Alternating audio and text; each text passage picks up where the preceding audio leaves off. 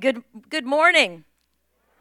If you turn to Isaiah 52, verse 1, if you don't have it, I'll read it for you as we will go quickly. This morning, um, as you turn there, look at your neighbor and say, Neighbor, whatever's in your seat is going to have to get out. That's right. That's right. God's appointed you to have a place in Him. Isaiah 52, verse 1 Awake, awake, put on your strength, O Zion. Put on your beautiful garments, O Jerusalem. Shake yourself. Someone do this. Shake yourself from the dust and arise. Someone say, arise. And sit down in a dignified place. To sit down when then the prophet says to arise first means you're not sitting where you should be sitting. This morning I present to you, get out of my seat, and from Ephesians 2 and 6, where we will end. And God made us alive together. Someone say together. In Christ Jesus. And raised us up to sit in heavenly places with Christ Jesus. Give Jesus a hand this morning. Amen. Amen. Father, we welcome your Holy Spirit to this room. We welcome you, sir. Speak to my friends what even I don't say. Speak to them, Lord. Let destinies come forth. Hallelujah. Let your glory be felt in the hearts and minds of your people. Come, sir, in your power and your strength to the glory of Jesus and our great Father God. Let everyone hear from you this morning. We won't leave changed. In Jesus' name, everyone said, Amen. The prophet Isaiah opens up, and Israel, someone say Israel, is seated on the floor beneath her place of dignity and honor. Israel, with a chain around her neck is seated beneath her place of position. This is Israel, who the prophet said, Inside of you is the Messiah. His name we would come to know as Jesus, King and Lord. Can you say hallelujah? But all they knew was that Messiah was inside their people, inside their nation. You see, prophets in the Old Testament knew the prophecy had been made, but here is Israel with all this potential inside of her. We'll call her her as a nation. Here is Israel with all the prophecies inside of her, with everything proclaimed through ages past and to come. And she's seated on the floor with a chain around her neck beneath her place of dignity. Before you say, Oh, bless her poor, pitiful heart, look at your neighbor and say, He's talking to you too. And the prophet says, Wake up. Look at your neighbor and say, Wake up. Put on your strength. Get back into the place that I, the Lord, called you. I love this passage because it tells us that you can have so much potential. You can have so many promises. The glory of the Lord can be hovering over you, but at the very same time, you identify with maybe what you're going through. You identify with your past. You identify with your regrets. So you sit in the dust of yesterday. Isaiah 44 and 20 says, A deluded heart is feeds on ashes. That means you feed on things that are not true. And then you can't tell what is in your right hand if it's truth or not. You see, the enemy wants you to be deluded, he wants you to be deceived. He does not want you to take your place in this world and take the kingdom like the Spirit of the Lord broke through this morning and said, I think don't step back, step forward. Look at your neighbor and say, Step forward, step forward. And here is Israel seated on the floor with all these promises. I like to call what was tormenting Israel and what torments you and I as a wannabe God. Look at your neighbor and say, No wannabe God is going to take my seat. The wannabe God of fear, regrets your past. The wannabe God of sorrow, prayers that didn't get answered the way you wanted them to. The things that you've been addicted to, the things that you've passed through. These wannabe gods are like this. You come in after church today and you go in singing, no fear, and you're just dancing. You go in the house or after work one day, you feel so redeemed, you feel so victorious.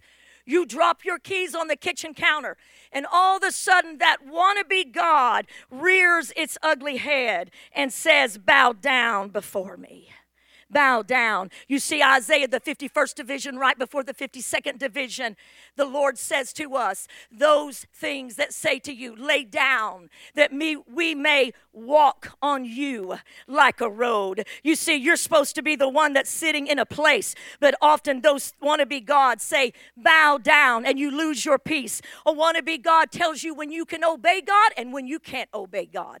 A wannabe God rears its head and says to you, you can be successful or you have to cry.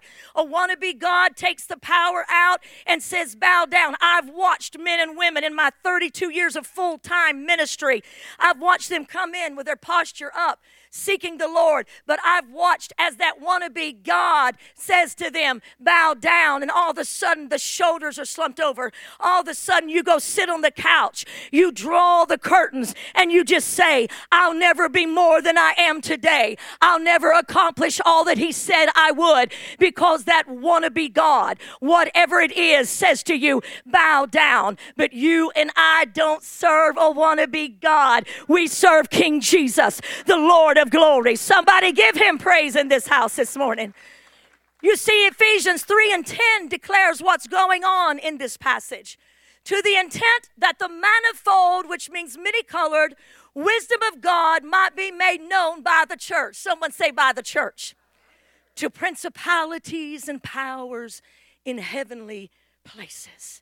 That means that angels, look, we studied this a few weeks ago in Ephesians, look in and peer to try to understand this grace upon our life because they're created and don't have the opportunity to be redeemed. It means that principalities and powers of darkness look in and they appear into what's going on in our life. And I often think about this. They saw Israel seated on the floor and they said, She'll never get up. She'll never bring forth Christ, which you and I are called to bring forth Jesus. Look at your neighbor and say, You're called to bring forth Jesus. She'll never bring forth Jesus. Israel will never fulfill her commission. I like to think about that as the times I've been blessed to go to the theater. When I was preaching in London, um, Toronto, and New York City, friends would take me to the theater. And I love it when you go into Broadway and you hear the orchestra humming in the different parts, and you can hear the chatter of the audience. They're just excited to see what's going to come on the stage. And all of a sudden, the curtain opens, and all the people that are sitting in the audience wait to see this story. And if a story is written right, not like Hallmark, sorry, but if a story is written right, you can't figure it out. Can I get an amen? You don't know where it's going. I love Hallmark, just saying.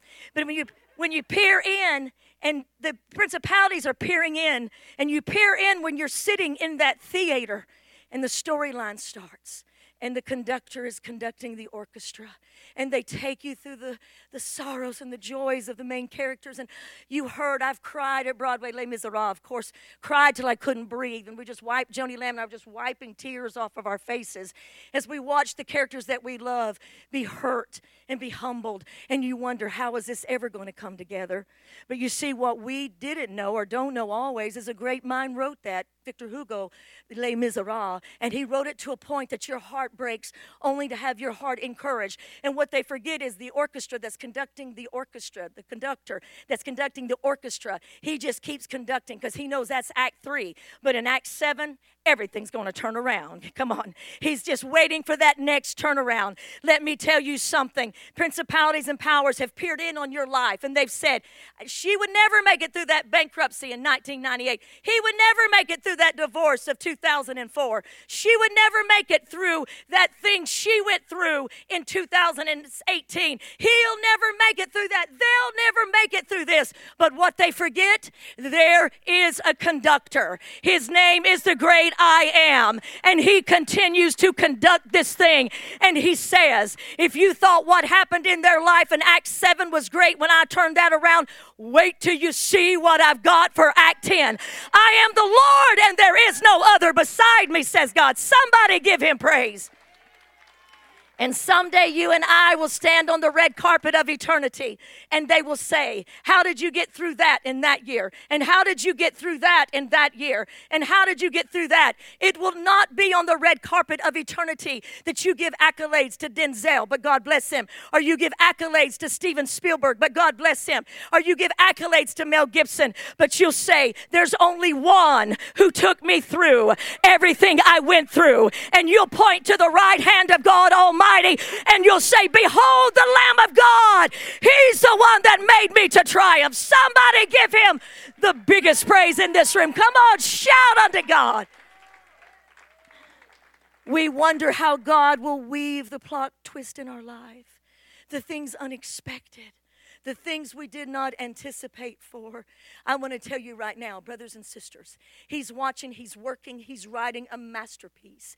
He is weaving all the jumbled, seemingly messy pieces of your life, and He will cause them to come together that what was intended for your evil will be worked for your good. You see, just when we think we really have no future, that evil has won, God says, everybody step back. The ultimate plot twist is coming. If you think I was surprised by this thing, you don't know who I am.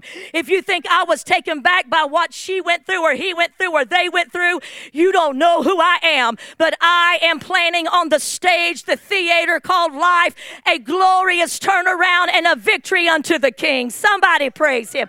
Come on, somebody praise him. So, why is Israel seated on the floor and why would you be seated on the floor? Because identifying with things instead of what the word says about you today. Maybe Israel is identifying with her regrets. Regrets are funny, aren't they? They will choke the life out of you. If only I had not taken that first drug. If only I had not taken that first drink. If only I had not said that to my mother in law. If only I had not gone there. If only I had not spoken out of turn. If only I had been here and I'd been there. If only I'd come to know Jesus earlier in my life. If I'd given everything Regrets will choke the life out of you. Jesus says that He comes to throw those things from the past as far as the west is to the east. Can I get an amen? I love what the Ore-Ida company does. Anybody, Ore-Ida makes frozen French fries. And they're a very creative company. And in the book, Thank You, Say Thank You, Say Please, by the president and founder of Ore-Ida, he writes about a principle of the company. Ore-Ida gets real creative sometimes, and they fry things that never wanted to be fried. Come on, broccoli does not want to be fried. Come on. And they'll fry broccoli and they'll send it out there, and nobody will buy it for 10 cents on the discount table at Save a Lot. Come on, somebody. Nobody wants it. So they'll blow a cannon in the company and everybody will come down to the cafeteria, and the president will say, Woo! That was the stupidest thing we ever did. But for an hour, we're just going to party like it's 1999. We're going to eat. I got better moves than that. I just don't want to bring them out today, okay? We're going to party like it's 1999, and we're just going to rejoice. And then he says the key thing. And when we leave this room in an hour, we will never speak of this failure again.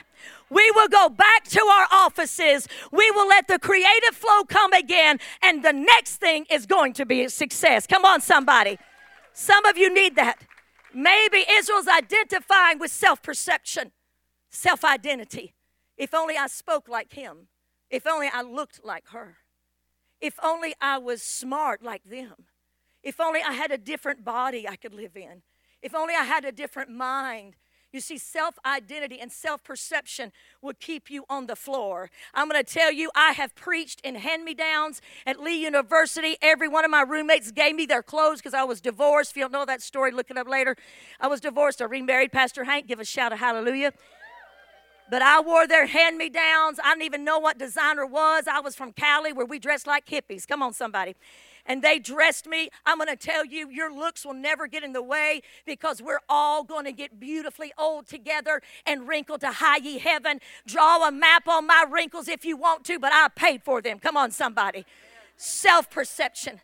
Maybe she's on the floor. You'll never have the perfect look. And those that look like they have the perfect look, they are being airbrushed, you know what, or Botox to high ye heaven. I'll leave that alone. That was free. Maybe Israel's identifying with her fear. Maybe that's what you're identifying with fear. Fear is a master weaver. Have you ever noticed that? Fear connects points that are even meant to be connected. You'll have a thought in the middle of the night, the house is going to fall. Um, I think I felt something under my arm. I need to go Google that. And you Google it and you die. You have two minutes to live. Come on. My sister, who was a self self confessed hypochondriac when she was younger, whatever she saw on TV, she'd get the symptom within 30 minutes. Anybody with me? Because fear is a master weaver. One night I was walking um, in my neighborhood. Pastor Hank always said, honey, don't walk when it gets dark. I'm telling you, if you do, this is before cell phones. Yes, we did live in that time. And I was walking in the neighborhood, and I just got to listening to a sermon. I had my walking on, and you know the old walking, you know the, the things, Walkman. Someone give the Lord a hand for the Walkmans. That was a glorious day. Big old earphones on, looked like a walking cyclops. But anyway, I was walking in the neighborhood and I was just enjoying myself and I kept going and kept going, kept going, kept energizing, kept getting energized. I was a lot younger then. Christine was about two, about a year and a half. And I was walking and all of a sudden it started getting dark, really dark. And I had not paid attention to where I was. Well, you know, I'm walking and I think I better get back home. You know, my husband's going to come looking for me. And I started walking. All of a sudden, this long blue station wagon, like one that you would see on Law and Order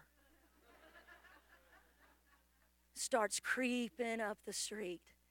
And I'm watching, I'm thinking, oh God, not now. Don't take me, Jesus. And it starts going real slow, and, it, and, and I start walking. You know, woman's always got a plan. If you don't know that about us men, we've always got a plan. My plan was I'd walk into a yard and act like I lived there. That'd make them stop. So he gets he gets slower, and so I start. I look at a house I've never been to in my life, and I start walking in the yard, going to act like I live there and he starts coming toward the house. I thought, my God, he's crazy.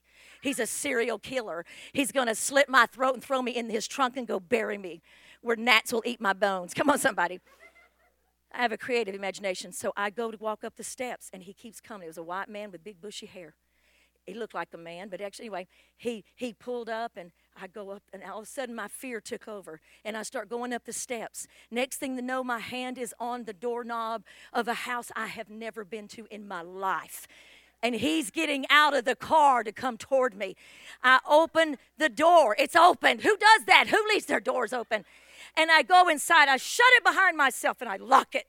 And I said, Jesus. And all of a sudden, a little Italian lady peeling a potato comes around the corner. Jesus is here. I mean, she's not freaked out at all. Jesus is here. What you doing, honey? I'm like, whoa. I said, do not be afraid. I am not a killer. And I have never done this. But there is a man and he is following me. She goes, Oh, honey, you did the right thing. We're going to call the police. Still, I mean, you know a woman, she had to get dinner on the table. She was not going to be dismayed at getting her dinner on the table. She kept peeling her potato. And her big two cocker spaniels came up, started jumping on me. Was, I was in, and I was just shaking inside. I said, We need to call the police right now. She goes, Okay, honey, let, us let's get a description down. What was that man driving? I said, and she goes to the window to open the blinds. I said, he was driving a long blue station wagon. About that time, she looks back at me. About that time, sense kicked in. I said, Your husband doesn't drive a blue station wagon, does he? She said, No, but that's my son, and he's trying to come home for dinner.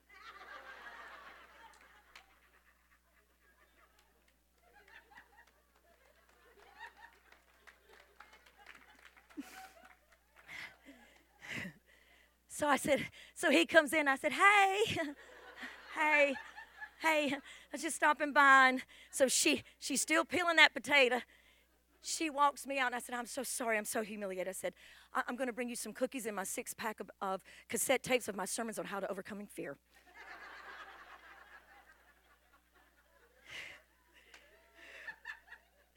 so walking back toward my house, I said to the Holy Spirit, Where were you? Where were you? I mean, you have always been my leader, my educator, my counselor. Where were you? Why didn't you tell me he lived there? You have forsaken me. I am done, you know. And Holy Spirit said something so powerful that He'll say to you today, too. He said, I was speaking to you, but you turned my volume down and you turned your fear up. You turned me down so low you could not hear what I was saying to you that you were not in danger, but you kept putting volume of fear up. I'm going to tell you, you and I will never be in our seat of authority and position if we turn fear up and turn the Lord down. The great saints always turned the Lord up above fear. The great saints kept raising what God would say in His Word. You say, Well, Pastor Ronnie, he doesn't speak so clear to me. Most time he doesn't to me either. But I'm going to tell you this the Word of God speaks. Those that love the Lord shall not have the spirit of fear, but of love and a sound mind. Give Jesus a hand clap of praise. Maybe Israel is identifying seated on the floor with the trials, the things we're going through.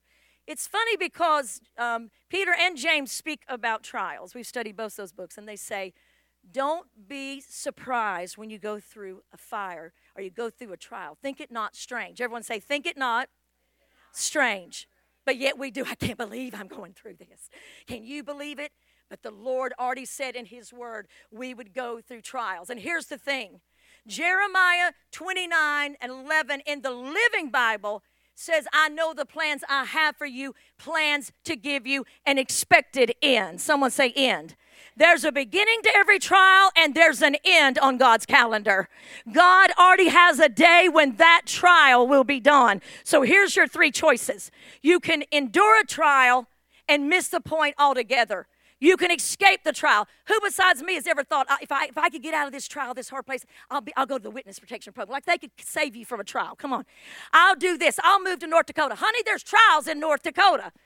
There's trials everywhere. There's hard places that believers and non believers walk through. What you and I've got to do is not escape the trial or endure the trial, but enlist the trial. Look at your neighbor and say, enlist the trial. That means you say to the trial, you know what? You may be driving the car. You may be thinking you're choosing when I'm crying my eyes out and when I'm hurting and when I'm rejoicing. And you may think that you are in charge. But I'm going to tell you something, trial. I'm going to tell you that you may be driving the car, but the Lord El Elyon, the Most High God, owns the highway. And when He says it's done, it is done. So, what you need to say to the trial is I tell you what, I'm going to enlist you. And when this is done, and people say, Where did you get your boldness? Which often people say, Did you learn to be bold at Lee University? No, no, not at all. Did you learn to be bold here or there in seminary? No, I learned knowledge. Where did you get your boldness and your confidence? I said, I learned it in the fiery trial. I learned it when I had to pull myself up by God's grace and get back into the game. Someone give Jesus praise.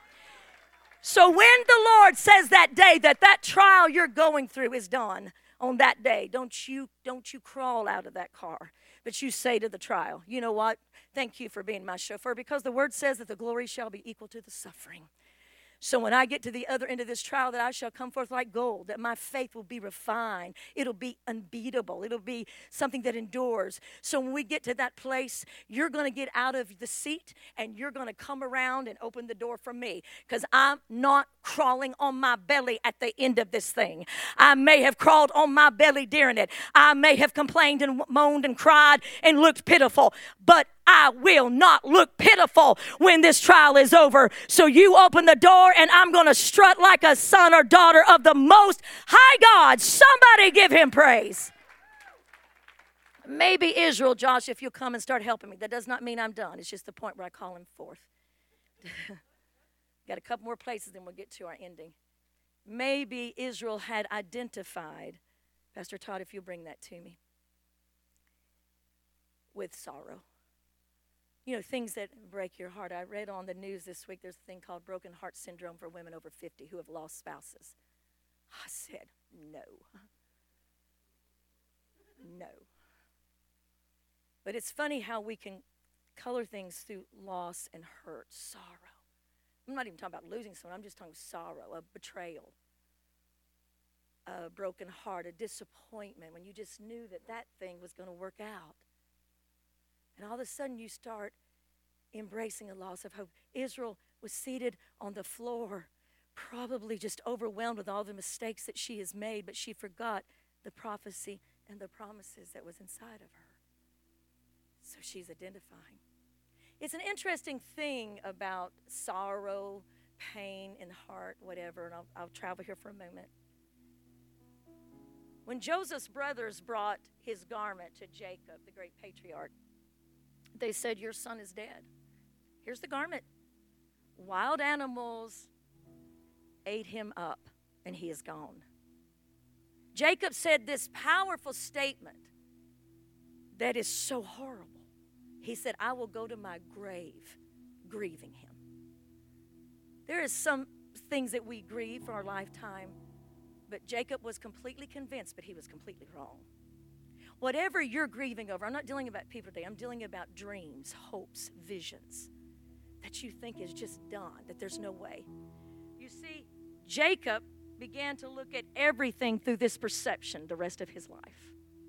He looked through everything through this sorrow, through this pain, and it colored his life. I got news for you. I know the end of that story. Joseph was not dead, he was on his way to the right hand of Pharaoh. He was going to save the world. Give Jesus a hand clap of praise.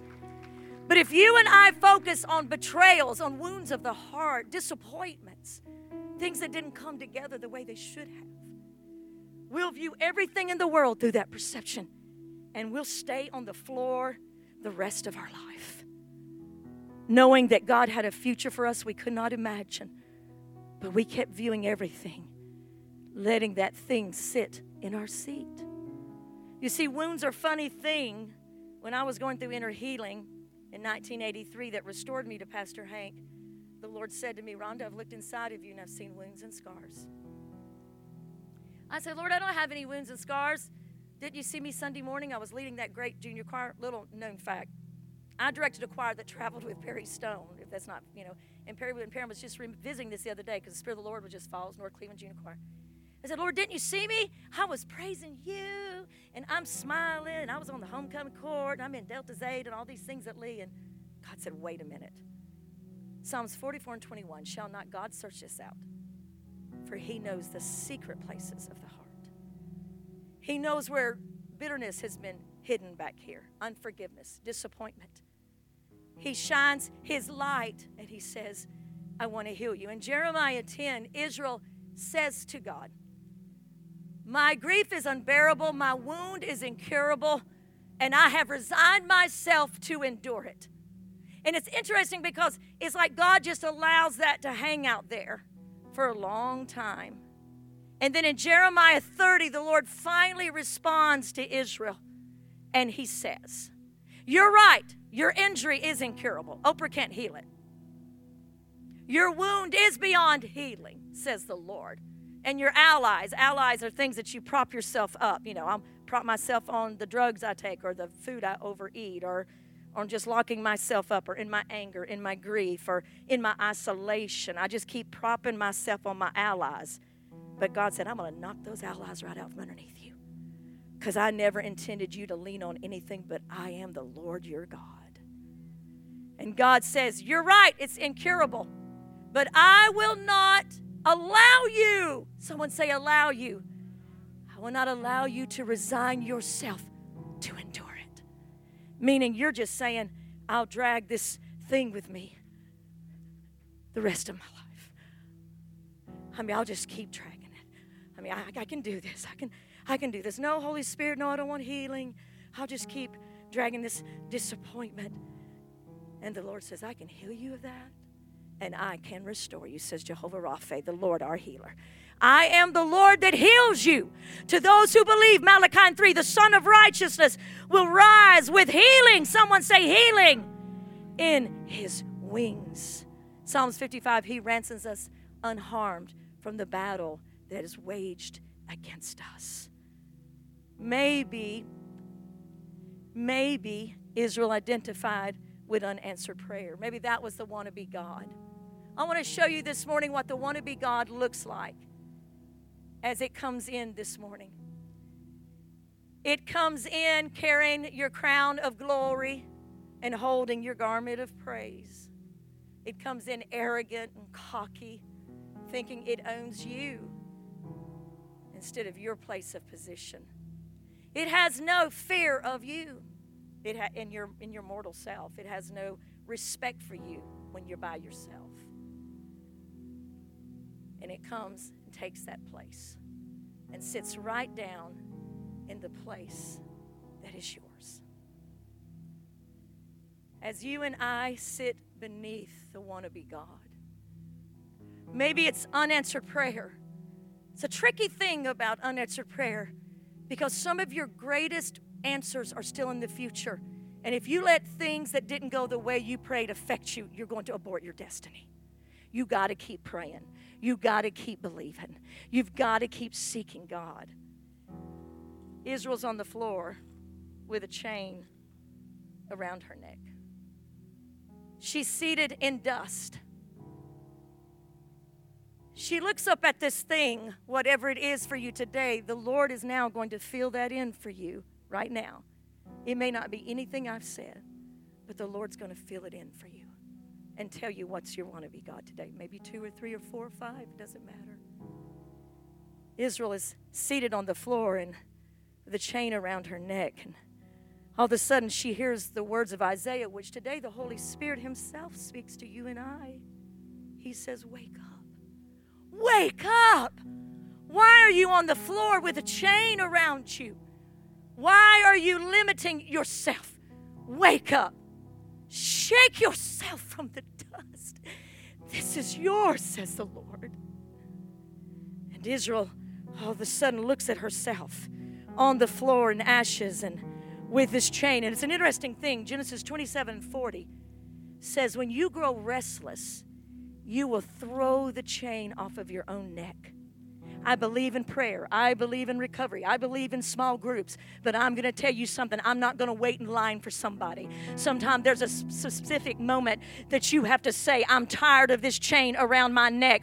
When you grow restless, when you grow weary, you got to reach around your own self and say, The prince is not coming. The whatever is not coming. I am throwing this chain off in Jesus' name. Somebody give him praise in this house.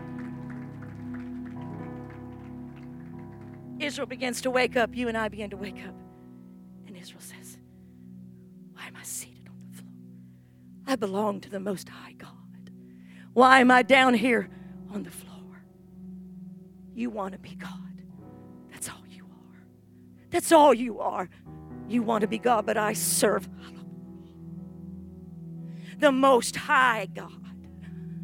My God told the sun to rise in the morning and the moon to come out at night. And King David penned the words that said, If you can stop the moon at night, you can stop the covenant of God's love, but you can't do it. Come on, you want to be God. See if you can hang the sun in the sky. Come on, give it a try. See if the moon will respond to you. You can't do it because you're a wannabe God, but I serve the creator and the sustainer of the ends of the earth. Somebody give him praise. Hallelujah. Come on, you wannabe God of my regrets and my past. You think you're so awesome. You've been telling me what I can do and not do. You've been telling me I'm not qualified. You've been telling me I don't have the look, I don't have the right past, I don't have the right words. You've been bullying me. But my God, my God, Job said, He calls the stars forth by name, billions, and they stand as a host before Him, like a military host. And then He calls each and every one of the billion by name, that not one of them is lost. Come on, you want to be God of regret, you want to be God of fear. See if you can call the stars by name. See if they'll respond to you. See if they'll come to you. They won't do it, will they? Because you're just a wannabe God. But we serve the Alpha and the Omega, the beginning and the end, the lion of the tribe of Judah. Give him praise in this house. Come on, you want to be God. My God calls the lightning forth, according to the book of Job, and the lightning sounds around his throne and speaks to a rhythm that says, Here we are. Come on, see if the lightning will respond to you. See if the lightning will come at your command. See if it will listen to you, or the thunder, or the snow, or the rain. My God hides the snow for the day of trouble, but you can't do it because you're just a wannabe God. But my God spoke into the darkness and He said, Let there be light. And there was light. He spoke into nothing and the worlds began. Somebody praise Him. Somebody shout hallelujah. Come on, you wannabe God.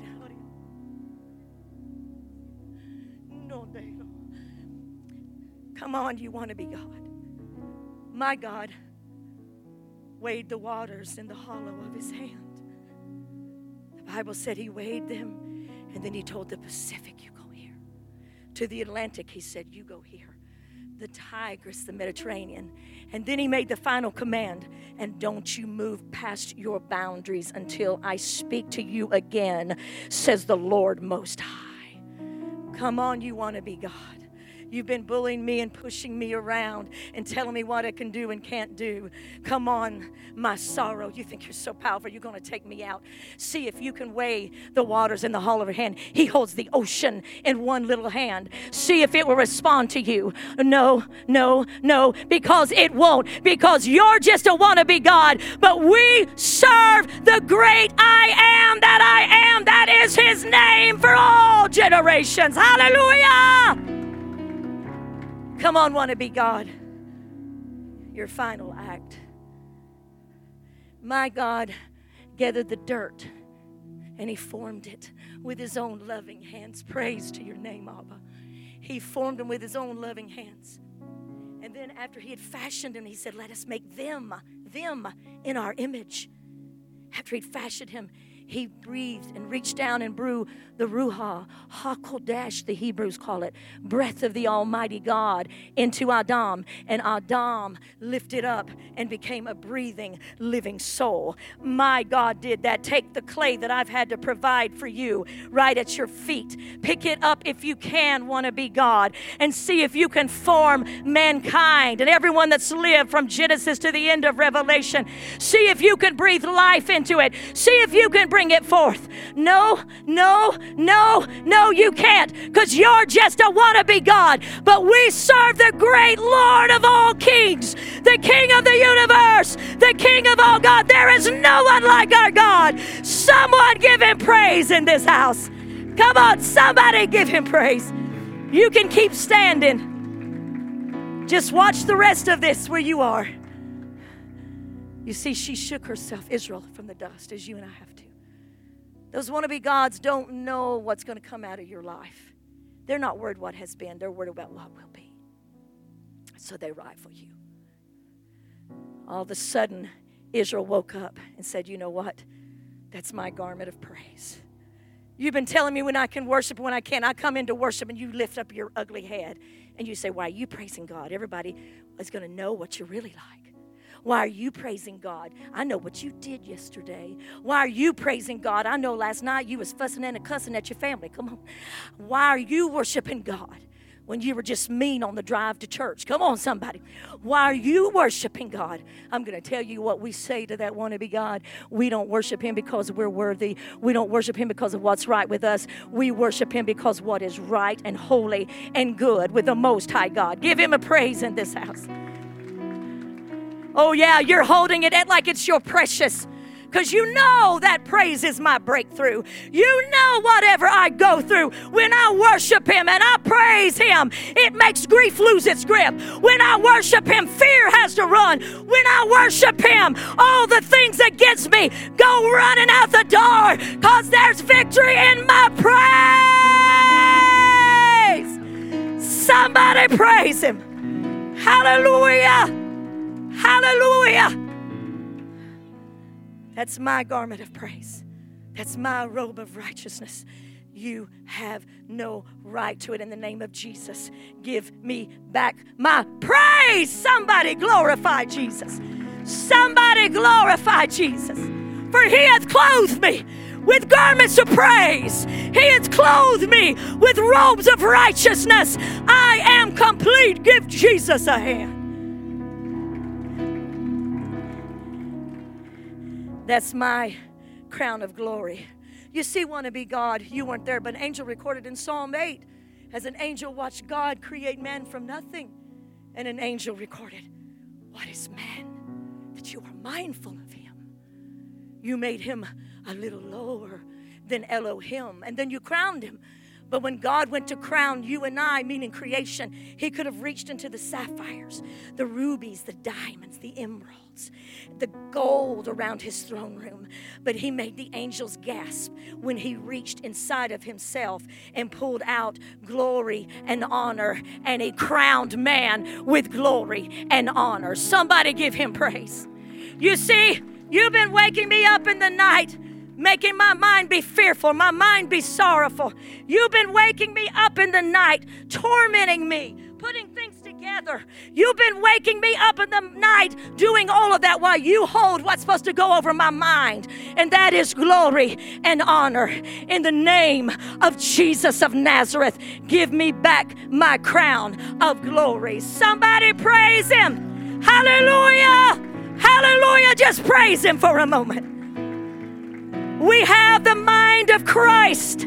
Our mind is covered with the glory of God. Anxiety kneels to the name of Jesus. Depression kneels to the name of Jesus. Somebody give him one more praise. You ready to get this thing out?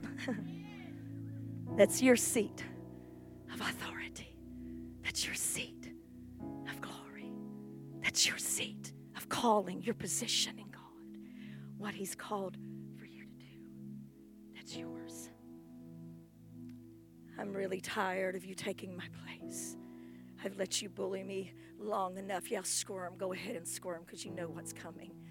That's my place that Jesus, Christos, Christos, that Jesus gave his blood for my freedom. Jesus gave his blood for every person in here. He didn't give his blood, he didn't go to Calvary so that you could hold our crown and hold our praise. He didn't beat Satan in the third region of the dam. Holy Spirit didn't go in and pull Jesus out after his death and ascend him to the right hand of God that you could bully us for the rest of our life upon earth. No, that's our place, that's our authority, that's our calling, that's our peace. In the name of Jesus, get out of my seat. Hallelujah. He has made me to sit in heavenly places. Come on, I'm done. Give him the best praise. Give him the best praise. Give him the best praise. Give him the best praise. Give him the best praise. Hallelujah. Hallelujah. Hallelujah. Hallelujah. Hallelujah. Hallelujah. This is your place. This is your crown of glory and honor. You've been bullied long enough. Spirit of the Lord says to you in this final moment wake up, wake up, wake up. Get out of the dust. Stop feeding on the shadows. Rise and sit in a dignified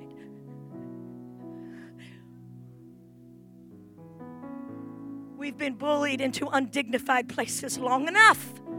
But He has given us authority as a church, as a body of Christ all over the world, and as individuals, that we would move and live upon this earth as we are vicariously seated in heavenly places. I don't know what God showed you during this message. But whatever you need to say to get out of your seat, I'm going to lead you through that in a moment. We're going to all say it together. Just ask the Lord, what is it? Close your eyes for just a moment. Holy Spirit, speak to us.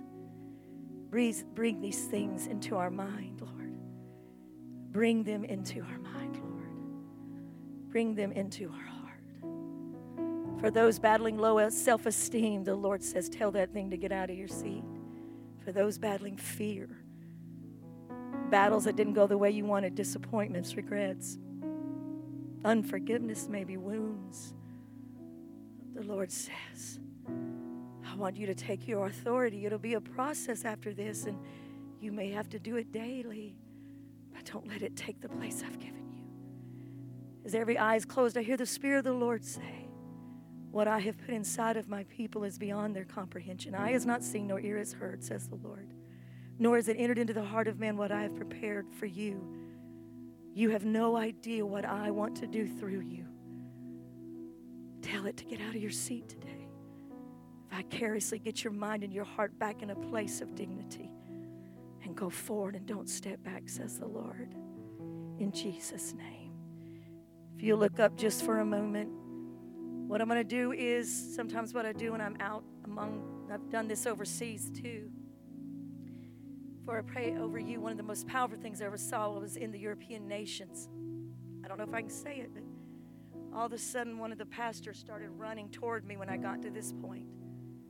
And he couldn't stop crying and shouting. And later, my dear, dear one of my besties, Kathy Payne, who's international missions director, told me later. I said, What was that about? She said, He goes to church under guard. They could be killed at that time. They worship the Lord in great fear.